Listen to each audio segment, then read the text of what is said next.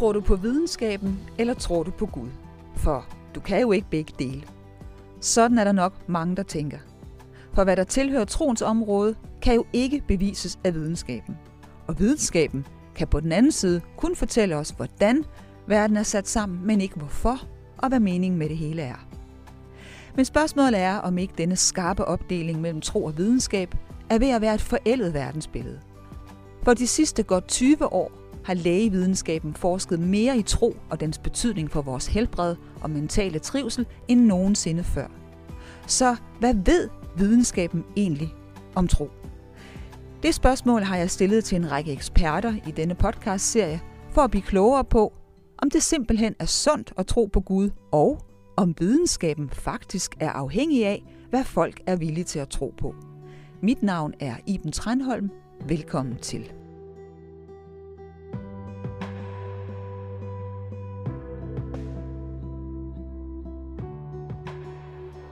Her i seriens første afsnit besøger jeg Niels Christian Witt, der er professor i eksistentiel og åndelig omsorg ved Forskningsenheden for Almen Praksis på Syddansk Universitet.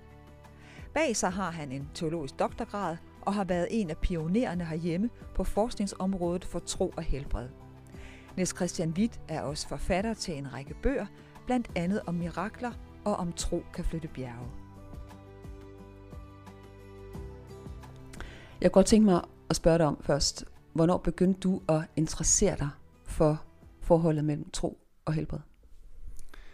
Det har egentlig altid været en interesse. Jeg overvejede meget, om jeg skulle læse teologi, eller om jeg skulle læse medicin. Og samtidig med, at jeg skrev min prisafhandling færdig, som du nævnte før, der læste jeg faktisk et semester også på Panum Instituttet, hvor jeg overvejede at, at lægge en lægeuddannelse oven i min teologiske uddannelse. Men, men det var så jo øh, min afhandling om det kristne profetbegreb, som blev det, der, der, der løb med sejren, og som jeg har været meget optaget af. og også skrevet en doktorgrad om i Rom. Men man kan sige, at den interesse er jo interessen for tro, ikke kun som et eller andet, der er sket for 2000 år siden, øh, mm, noget, der kun er relevant i et historisk perspektiv, men i høj grad, hvordan tro er en virkelighed, der er en kraft i menneskers liv, en forvandlende kraft, øh, og hvordan tro bliver til livsvirkelighed for mennesker. Så den interesse har sådan set altid ligget der også været i interessen for profeter. Det er jo et udtryk for en Gud, der er nærværende, en Gud, der handler i historien. Og så efter jeg havde skrevet den øh, doktorgrad, så havde jeg jo øh, lang tid forsket i menneskers tro på mirakler under, øh, og det, ligger, det var det, der førte mig over, kan man så sige, i øh, det her forskningsfelt, fordi det i den proces viste sig for mig, at det var et kæmpestort uddækket øh, genstandsfelt og forskningsfelt i Danmark, hvor der slet ikke havde været noget før for alvor. Men øh, hvordan kan det være, at øh, videnskaben øh, begyndte at interessere sig for det her? Fordi, øh, som jeg sagde i indledningen, så har der været en kløft imellem religion og naturvidenskab, og man har set det som to vidt forskellige størrelser. Så hvordan kan det være, at forskningen pludselig begyndte at interessere sig for, hvordan troen indvirker på vores helbred? Mm. Jeg tror, der er mange mange forskellige årsager, men man kan jo nævne nogle af dem. Altså for det første at begynder vi jo i øh, postmodernismen og tvivle lidt på de positivistiske dogmer om, at øh, den videnskabelige tilgang alene kan bygge på evidens. Altså der er jo også inden for videnskab mange ting, vi ikke ved med sikkerhed, som vi alligevel forudsætter som givende, og det tænker jeg er en ting. Noget andet er, at man i 90'erne frem jo fik større og større blik for, hvor vigtigt det var for patienter at blive oplevet og set og følt, at de blev set som de hele mennesker, de jo er. At vi jo alle sammen, når vi kommer i, en krisesituation, så er vi jo ikke bare en krop eller en psyke, der går i stykker, men vi er jo et helt menneske, et helt væsen. Og på det tidspunkt for de her 20-30 år siden, der begyndte man at fokusere på den her mere holistiske tilgang til det at være menneske og det at være patient. Og WHO har jo så i den sammenhæng også defineret sundhed som, som en meget mere kompleks størrelse, som og både involverer fysisk sundhed, men også psykisk sundhed og social sundhed, altså relationers kvalitet, og også eksistentiel og åndelig øh, helbred, spiritual health. Og det gælder så tilsvarende for forståelsen af smerte, som også i WHO-termer er det, vi kalder total smerten. Altså smerte er ikke kun fysisk smerte, men det er også de andre elementer. Psykisk smerte, social smerte og så spiritual pain. Øhm, så det er en bevægelse, vi ser, og jeg tænker, der er en masse nedslag, for eksempel i WHO's forståelse, som gør sig gældende, men det er en generel bevægelse ind i tiden og ind i forståelsen af det at være patient.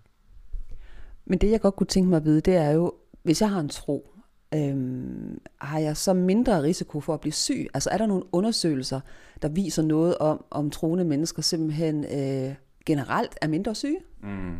Ja, men helt klart. Og øhm, man kan sige, hvis man sådan, det er jo meget svært at opdele sådan et helt forskningsfelt, men der er ligesom to hovedfelter inden for det her felt. Og det ene, det er forskning, der viser nogle positive konsekvenser eller effekter eller outcomes forbundet med det at have en tro, og især også at praktisere en tro. Øhm, det er den ene del, og den anden del, det er det, hvordan sygdom og, og lidelse så påvirker mennesker i retning af at udfolde eller leve mere intenst med nogle værdier eller med tro. Men til den første del, øh, der kan man tage fat i The Handbook of Religion and Health, som er blandt andet skrevet af Harold Koenig, som er en af de store koryfærer inden for det her forskningsfelt, hvor der er over 2.000 forskellige undersøgelser, og hvis man søger på PubMed, den primære lægevidenskabelige database, så, så, så vælter det frem med undersøgelser, som klart og tydeligt dokumenterer de her sammenhænge. Øhm, det er altså dels øh, forbindelser fra tro til mental trivsel, øh, det er fysisk sygdom, risikoen for at få sygdomme, det er livslængde, det hænger jo meget sammen med, hvis man har en lavere risiko for at få en sygdom, så lever man typisk også længere, så det siger sig selv. Men også når man har fået en sygdom, så er der meget, der tyder på, at hvis man tror på Gud og praktiserer en tro, har et håb, så klarer man sig bedre igennem kriser. Og det, som vi så primært forsker i, det er, hvordan tro kan være en ressource, kan være en hjælp til at cope, til at håndtere en sygdom.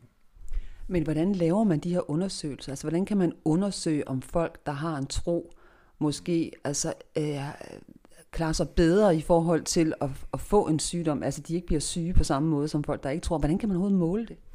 Jamen, det er jo det, der er så fantastisk ved, øh, hvad vi kan i Danmark.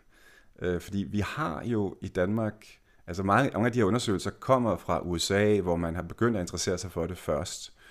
Men øh, vi er lidt bagud i Danmark på point, med, hvad tid angår, men til gengæld så har vi nogle ressourcer, nogle muligheder forskningsmæssigt, og der tænker jeg især på det danske CPR-register. Øh, og helt tilbage i 2002, der begyndte jeg et samarbejde med en professor, øh, han var det mange år på øh, Kræftens bekæmpelse og Københavns Universitet, Christoffer Johansen.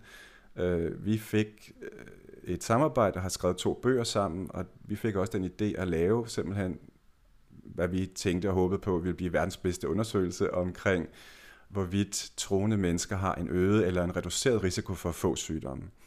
Og det, det vi gør, det er, at for eksempel så findes der jo det, man kalder kohorteundersøgelser. Og det kan være for eksempel en gruppe af mennesker, der ryger rigtig meget, eller en gruppe, der drikker rigtig meget, eller en gruppe måske, som bruger utrolig meget mobiltelefon. Så, så hvis man kan identificere sådan en gruppe, som er kendetegnet ved en særlig eksponering, en særlig risiko eller eksponering i det hele taget, så kan man se via CPR-register, hvis man har deres CPR-nummer, så kan man trække data. Man behøver ikke engang lave spørgeskemaundersøgelser hos dem, man kan simpelthen trække data direkte fra CPR-registeret.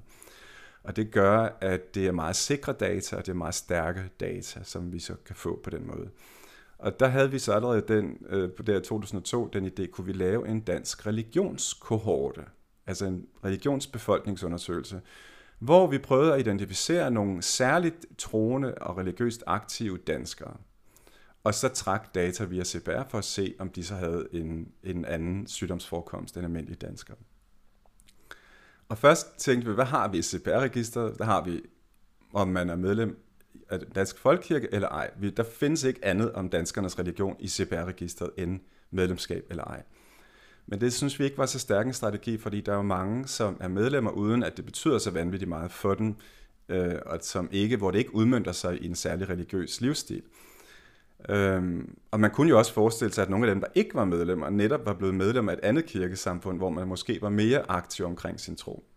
Øh, så i stedet for har vi øh, rettet henvendelse til nogle minoritetskirkesamfund, øh, diaspora kirkesamfund, kalder vi dem også, øh, fordi vi ved, at de ofte er mere aktive omkring deres tro, netop fordi de er en minoritet. Og long story short, så endte det med, at vi har 12.000 CPR-numre på 7. dags adventister og baptister. Vi havde gerne haft flere kirkesamfund med, men det er en lang historie. Det, det endte altså med de her 12.000. Og på dem har vi så nu otte videnskabelige undersøgelser.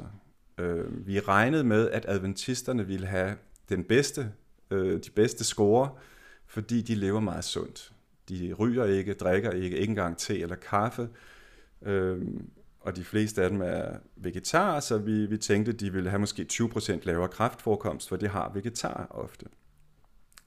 Men reduktionen er meget større. Den er helt op til 40% på almindelige kræftsygdomme. På livsstilsrelaterede kræftformer er den helt ned på 70%, altså lungekræft for eksempel. Øh, også skrumpelever, det skyldes jo, at de ryger og drikker mindre. Men effekterne er bare så meget større, end vi havde regnet med. Så, så vi regner med, at det er det har med deres livsstil at gøre, men effekten må være ganget med et eller andet, som, som så kan have hjemme i troens verden. Det, det, det er svært at sige.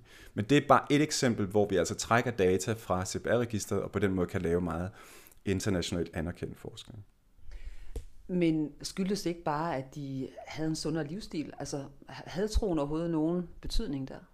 Jamen det er det, jeg siger. Altså, vi kan tydeligt se, at det har med livsstil at gøre, fordi det er især af de livsstilsrelaterede typer af sygdomme, som har den største reduktion. Men det samlede billede er, er stadigvæk øh, overvældende øh, større, end hvad vi havde regnet med. Og der er næsten ingen forskel for baptister og adventister. Og baptister er ikke kendt for at leve sådan specielt sundt. Så det tyder på, at det har med livsstil at gøre, men, men som jeg tror, vi nogle gange har sagt, det er måske livsstil ganget med et eller andet andet. Og det kan jo være fællesskabet i kirken, det kan være...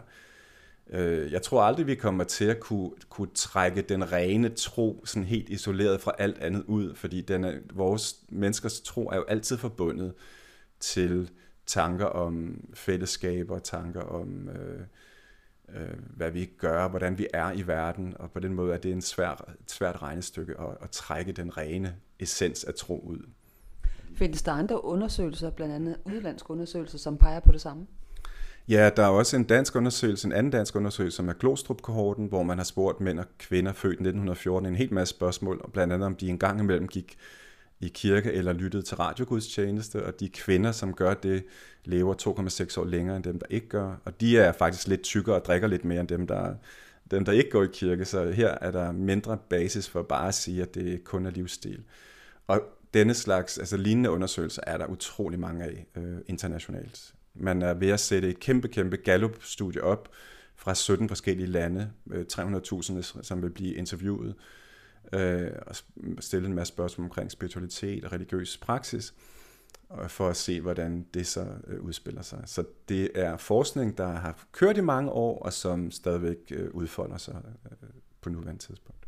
Men kan man sige noget konkluderende omkring, hvad videnskaben har fundet ud af i forhold til det at have en tro, og så hvordan det virker på ens helbred?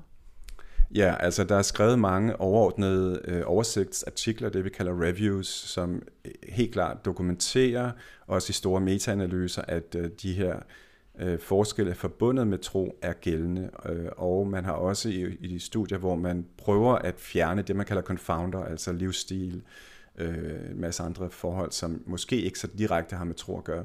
Selv der er der altså en effekt. Så det er meget enstemmige resultater øh, fra internationalt store studier. Men har man også nogle undersøgelser øh, omkring bøn? Altså netop, man kunne forestille sig, at folk, som er troende, de beder, mm. om det kan have nogen effekt? Ja, og der skældner man jo typisk mellem øh, patienters egen bøn for deres eget helbred og velvære, og menneskers bøn for andre. Og hvis vi skal starte med det sidste, så er det rigtigt, så har der været internationalt en række øh, studier, som, hvor man har set, hvad gør det, hvis, man, hvis der er nogen, der beder for nogle patienter, hvor ingen ved, hvem der bliver bedt for, og er der nogle forskelle. Og der har været nogle af de store studier, som viste en effekt for dem, der blev bedt for. Men de to største undersøgelser, der var der ikke nogen effekt. Og siden da, så er det gået lidt i sig selv igen. Men til gengæld er der mange studier om, hvad det gør for den enkelte at bede til Gud i en sygdomssammenhæng. Og noget af det, tænker jeg, i, i troens univers, det er jo ikke bare, at man holder det for sandt, at Gud findes, men det er den relation, som udspiller sig i troen med Gud. at man, og det er jo især bøn, som bliver en form for dialog. Det er der, relationen udspiller sig, og derfor bliver bønden en meget vigtig, en vigtig parameter inden for hele det her forskningsfelt. Findes der så nogle undersøgelser omkring, øh, hvilken religion man kan sige, mm. at der er bedst for helbredet? Altså er der nogle religiøse grupper, som, som klarer sig bedre end, end, end andre? Det har man i forskningen øh, gjort sig umage for ikke skulle føle så meget, fordi man ønsker ikke, at denne type af forskning skulle skabe splid, eller at nogen øh, religiøse retninger eller kirkesamfund kan komme og sige netop, at vi scorer bedre end jer, ergo vores, er vores religion den sande. Så man har primært øh, poolet data, man har, altså man har set på flere typer af tro og lagt dem sammen. Og så er der nogen, for eksempel i vores studie kunne vi jo se forskellen på baptister og adventister, og der var der ikke nogen særlig forskel. I har ikke lavet nogen undersøgelser omkring folkekirken? Nej, men det vil vi rigtig gerne, og vi skal bare finde ud af, hvordan vi identificerer øh, folkekirke, mm, kirkegængere, som faktisk går i kirke og er aktive omkring deres tro. Så det, det er vi stadig ved at prøve at identificere. Men kan man gå så langt som til at sige, at øh, hvis man ikke tror på noget, så har man faktisk øh, større risiko for at blive syg, eller hvis man bliver syg, så klarer man sig måske dårligere, hvis man ikke har en tro.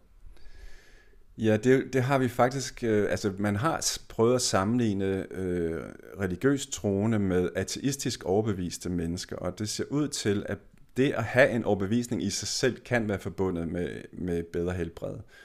Men i, i rigtig mange andre undersøgelser, blandt andet af Tatjana Schnell, en østrisk kollega, der har man klart set, at ateister har simpelthen øh, ikke helt de samme ressourcer som det troende menneske, især et menneske, som går i kirke. Så der er, øh, der er meget, der tyder på, at øh, mennesker, der har en tro for troens egen skyld, er lidt forud på pointen, kan man sige.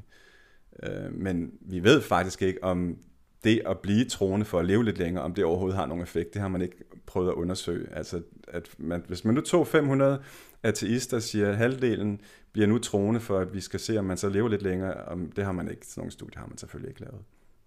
Så man kan altså ikke få en læge til at ordinere tro i dag og sige, hvis du skal komme godt igennem den her sygdom, eller hvis du skal blive hurtigere rask, eller få et længere liv, så skal du til at blive troende. Nej, det, har der jo, det er jo kontroversielt, fordi så vil man bruge forskning som næsten en form for missionsvirksomhed, og det er man selvfølgelig forbeholden over for.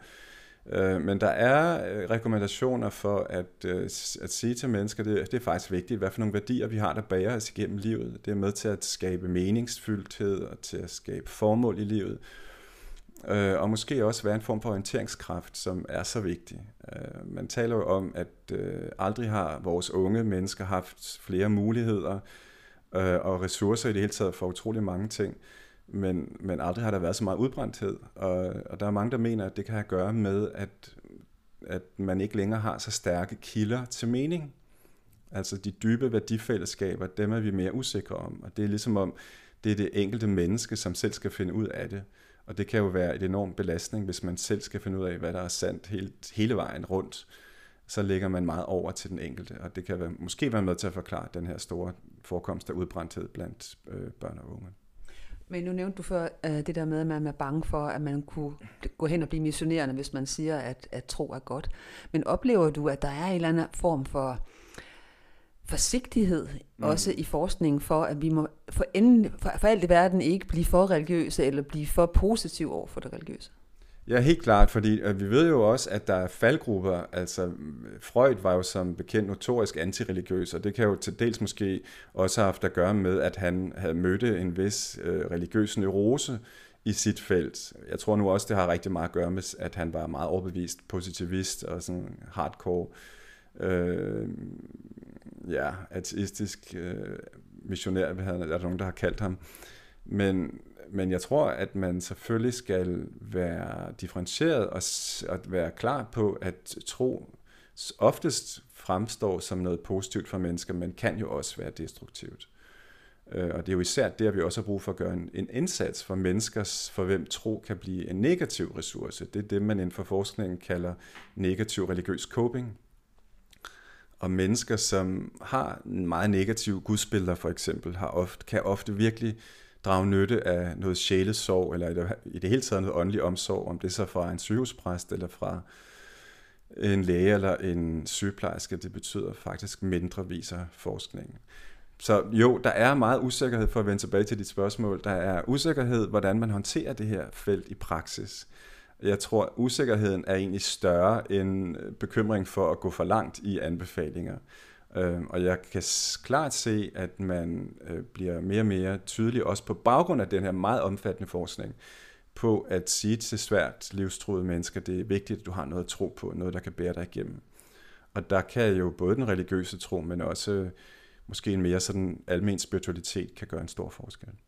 Ja, for noget af det, du arbejder mest med, det er jo rent faktisk, når folk er blevet syge. Mm. Hvordan at deres tro så kan hjælpe dem, og ikke så meget med, som jeg var interesseret i her først, at Aha. høre, om, om min tro kan hjælpe mig med ikke at blive syg. Så kan du sige noget om, øh, hvor meget det fylder, øh, når man er blevet syg, øh, hvilken tro man har? Ja, um, det der har overrasket os utrolig meget, det var, at helt almindelige danskere, som egentlig ikke har praktiseret en tro, øh, har meget klare tanker. For eksempel, vi har lavet undersøgelser om danskere på hospice, altså som vidderligt ikke havde lang tid at leve i, og har spurgt ind til deres tanker, for eksempel om et efterliv. Og der var ikke nogen, som ikke havde gjort sig tanker, klare, tydelige tanker om, hvad de troede, der ville ske, når man døde. Og øh, der var meget få, som tænkte, at det hele bare var slut. De fleste havde tanker om at se, se øh, deres pårørende igen, eller en eller anden form for tanke om, at, at tingene stopper ikke bare. Og så spurgte vi dem, hvem, hvem har I talt med om de her ting? Og de fleste havde ikke talt med nogen om det. Selvom det var noget, de brugte meget energi på at tænke på. Og når vi så spurgte selv på hospice læger og sygeplejersker, om de havde talt med patienterne om deres tanker om efterliv, så var det øh, ofte, at vi fik svar, jamen det er jo ikke noget, der er vigtigt for dem. Så der er virkelig et mismatch mellem, hvad der rører sig i patienterne, og hvad man forventer fra sundhedsfaglig side rigtig ofte, at der rører sig. Og jeg tror, det har at gøre med, at øh, det religiøse tabu, som jo bekendt er et af de største tabuer, der er tilbage i Danmark. Det er jo det største tabu lige efter psykisk sygdom for almindelige danskere. Men helt entydigt viser vores forskning, at de åndelige og eksistentielle behov er til stede, også hos herre og fru Jensen i Danmark. Øh, måske lige så meget, og måske mere akut nogle gange, end i mere religiøse samfund som USA for eksempel, hvor man har en, en ongoing diskurs og en samtale omkring tro, og dermed måske får besvaret sine store spørgsmål. Det gør man ikke på samme måde i Danmark, hvor den samtale i stor grad mangler. Men hvad er indstillingen hos den danske lægestand i forhold til det her? Altså nu kan du faktisk komme med, med forskningen i mm. hånden og sige, at vi, kan, vi ved nu, at det betyder noget. Hvordan tror du, det så kan blive håndteret mm. i den danske lægeverden? Jamen, der er helt klart en, øh, altså også det, det under, den undersøgelse, jeg lige henviste til på hospice før, når vi så spurgte patienterne, har I talt med, har I ikke spurgt, øh, talt med lægerne og sygeplejerskerne om jeres tanker om, om tro og Gud og efterliv? Så var reaktionen ofte, ej, det vil vi da ikke også forstyrre den med. De er jo så søde ved os. Altså sådan en følelse af, at, at det vækker ubehag, hvis man skulle bringe det her tema frem. Og, og det tror jeg rigtigt, vi ved også fra undersøgelser, at det er vækker ubehag, hvis en patient kommer til en læge og fortæller noget omkring alternativ behandling. Ikke fordi, at åndelig omsorg, det åndelige og spirituelle felt skal sidestilles med alternativ behandling, men der er den parallel, at patienter har en forhåndsformodning om, at det her er et tema, som læger eller sygeplejersker synes er lidt ubehageligt. Og det tror jeg er meget rigtigt ramt. Altså det er et af de fokusfelter, hvor man føler, at man er lidt uden for sin comfort zone. Og det har at gøre med, at man jo allerhelst vil kunne handle og behandle sig ud af situationer med patienter. Og øh, så det er også derfor, at hele det her felt er størst inden for det palliative felt, der hvor man netop ikke kan handle og behandle længere, man kan højst lindre og skabe også mental øh, og eksistentiel lindring. Men på den anden side, kan man forvente, at sygehuspersonale eller hospicepersonale eller læger mm. på den måde skal gå ind og tage en trosamtale med en patient? Altså, bør det egentlig ikke være præster eller måske psykologer, som er særlig interesseret i det her? Kan man forvente, at, at at plejepersonale og læger øh, skal have forstand på det her? Altså inden for det palliative felt, hvis vi nu bliver der for et øjeblik, der er der klare retningslinjer internationalt og også fra WHO, at det her er et af de vigtigste fokusfelter for det palliative indsatsområde. Og vi er også i færd med at udarbejde en dansk retningslinje for eksistentiel og åndelig omsorg, som kommer her en gang, vi regner med i løbet af året. Øh, en, en dansk retningslinje, som der ligger kæmpestort arbejde bag, og som bygger på en hollandsk tilsvarende retningslinje øh, med konkrete anbefalinger, hvordan man kan blive bedre til at løfte det her felt. Øh, jeg tænker, der er nogle situationer, hvor det kræver en henvisning. På samme måde som andre øh, indsatsområder vil nogle gange vil kræve en henvisning til en specialist.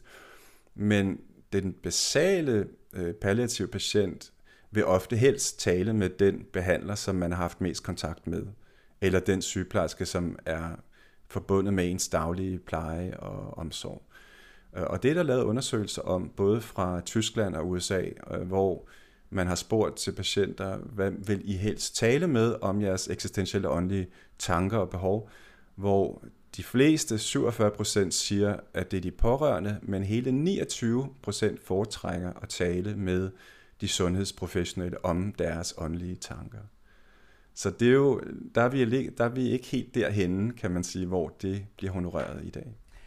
Altså, det er egentlig lidt svært for mig at forstå, fordi jeg tænker, hvorfor ikke øh, sige, at jeg vil gerne snakke med en ekspert? Altså for eksempel, hvis jeg er interesseret i at vide, hvad kunne der ske, når jeg dør, mm. så vil jeg ikke have en forventning om, at en sygeplejerske vil kunne give mig et svar. Så vil jeg have helt klar forventning om, at jeg skulle tale med en præst, eller en åndelig vejleder, eller en eller anden person, som virkelig havde kyndig øh, Øh, erfaring, og, og havde altså vidst noget om det her. Det er klart, men det er jo for de helt store spørgsmål. Det er jo for den religiøse samtale, som vi taler om nu. Er der et liv efter døden og den slags?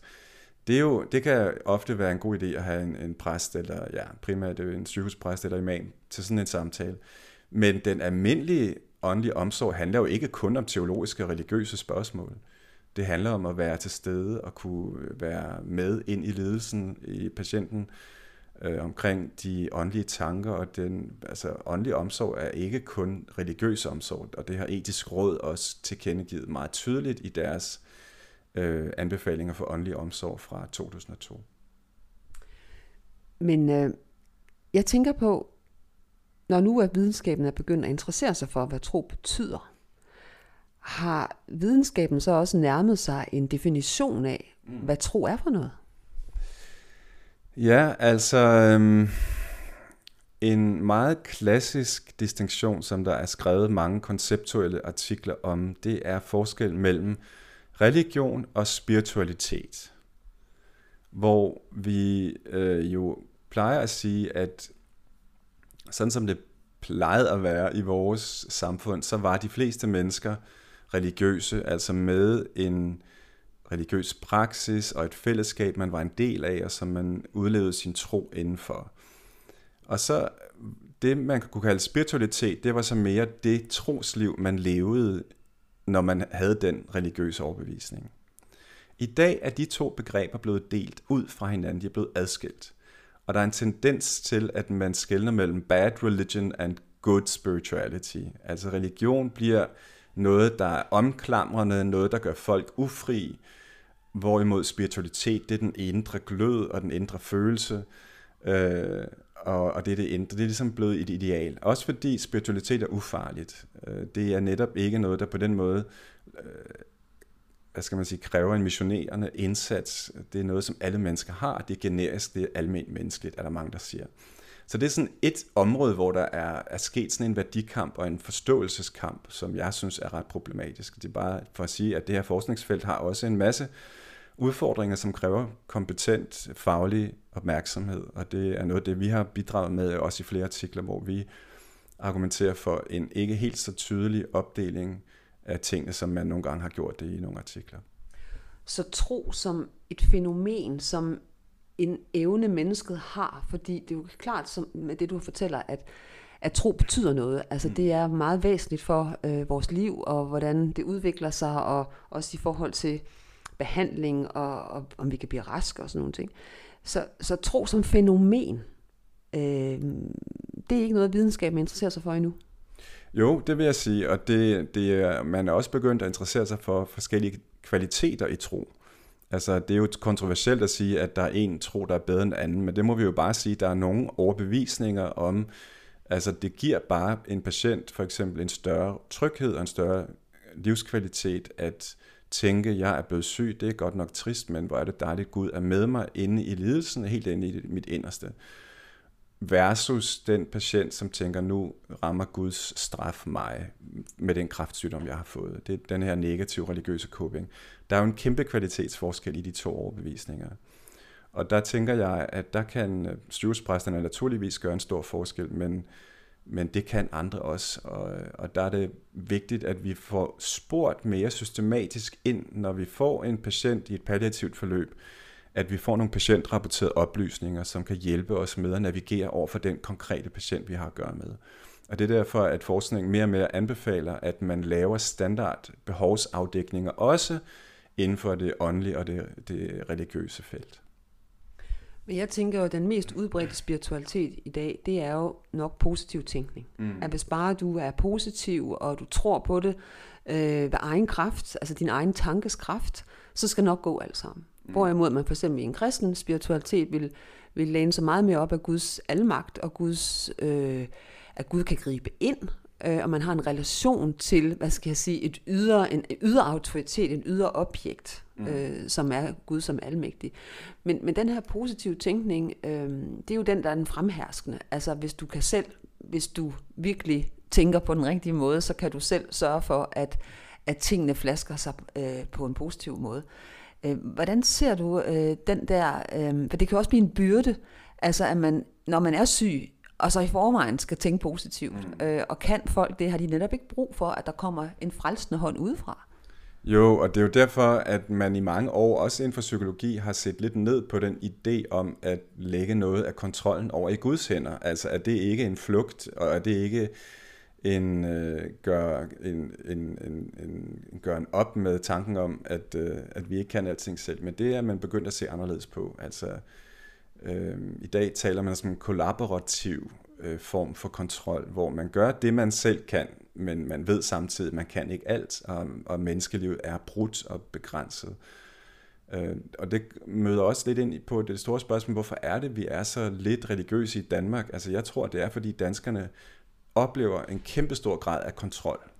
Vi har et super godt velfærdssamfund, som sørger for os i alle livets faser. Øhm, og der ved vi fra en stor, mange undersøgelser, at øh, følelsen af kontrol er modsat, øh, hvad hedder det, modsat relateret til religiøsitet og tro. Altså jo mere mennesker oplever, at de har kontrol, så har de ikke brug for Gud, for nu bare at sige det helt konkret.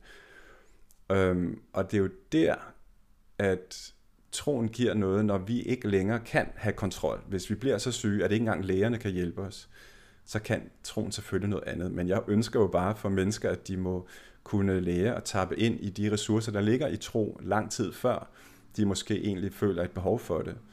Fordi det er noget, der giver livsglæde. Det ved vi fra, fra os mennesker, som har en tro, men også fra rigtig mange undersøgelser.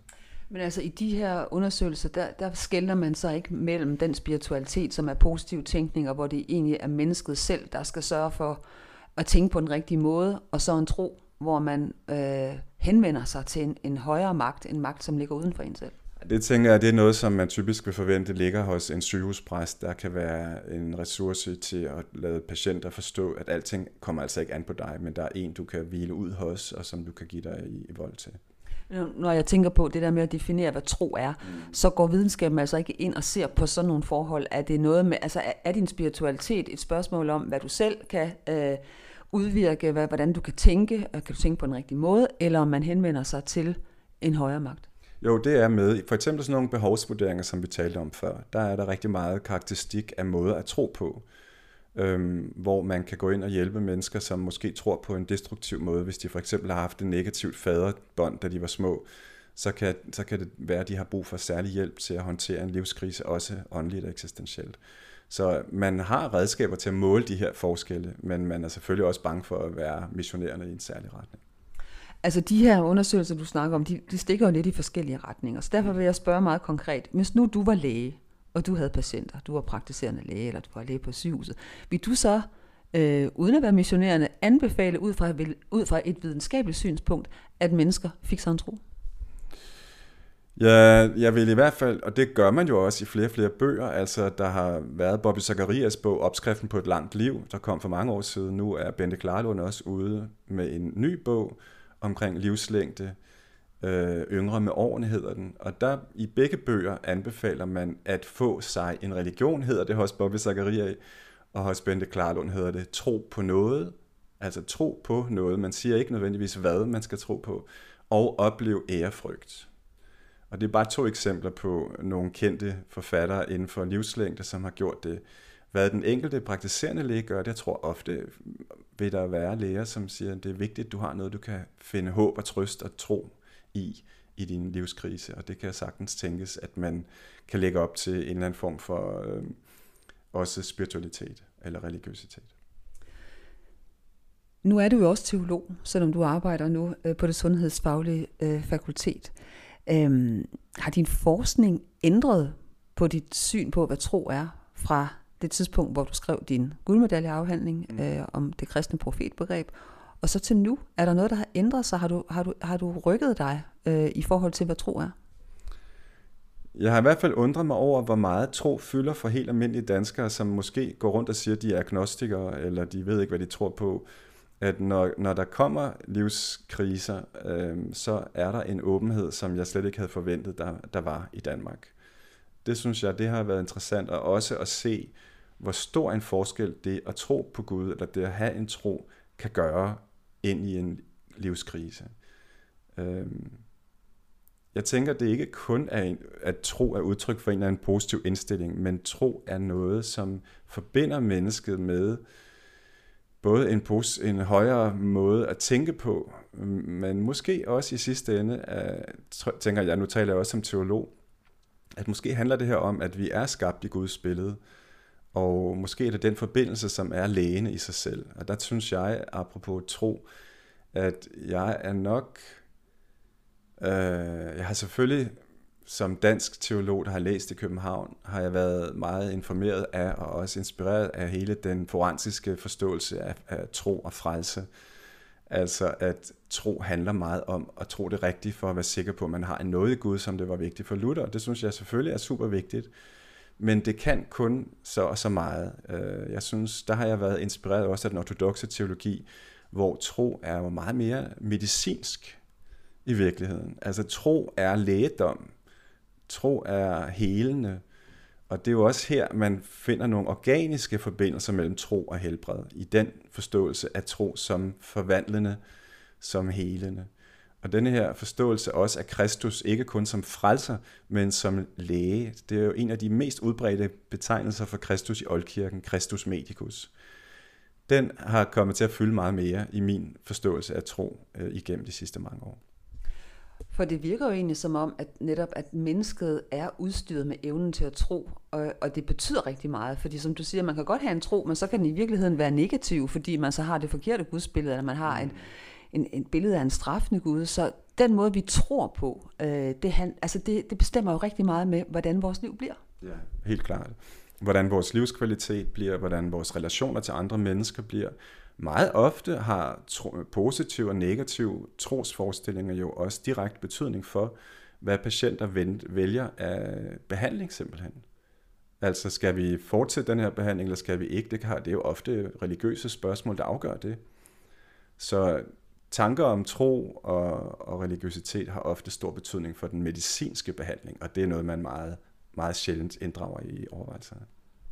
Så rent faktisk kan man sige, at, at tro er grundlæggende lige meget, hvad vi gør. Altså, at vi måske skal blive mere opmærksomme på, at tro er faktisk det, som, som driver det hele. For du har ret i, at, at mange af de valg, der bliver taget, også inden for den lægevidenskabelige verden, dybest set handler om, om tro i den sidste ende.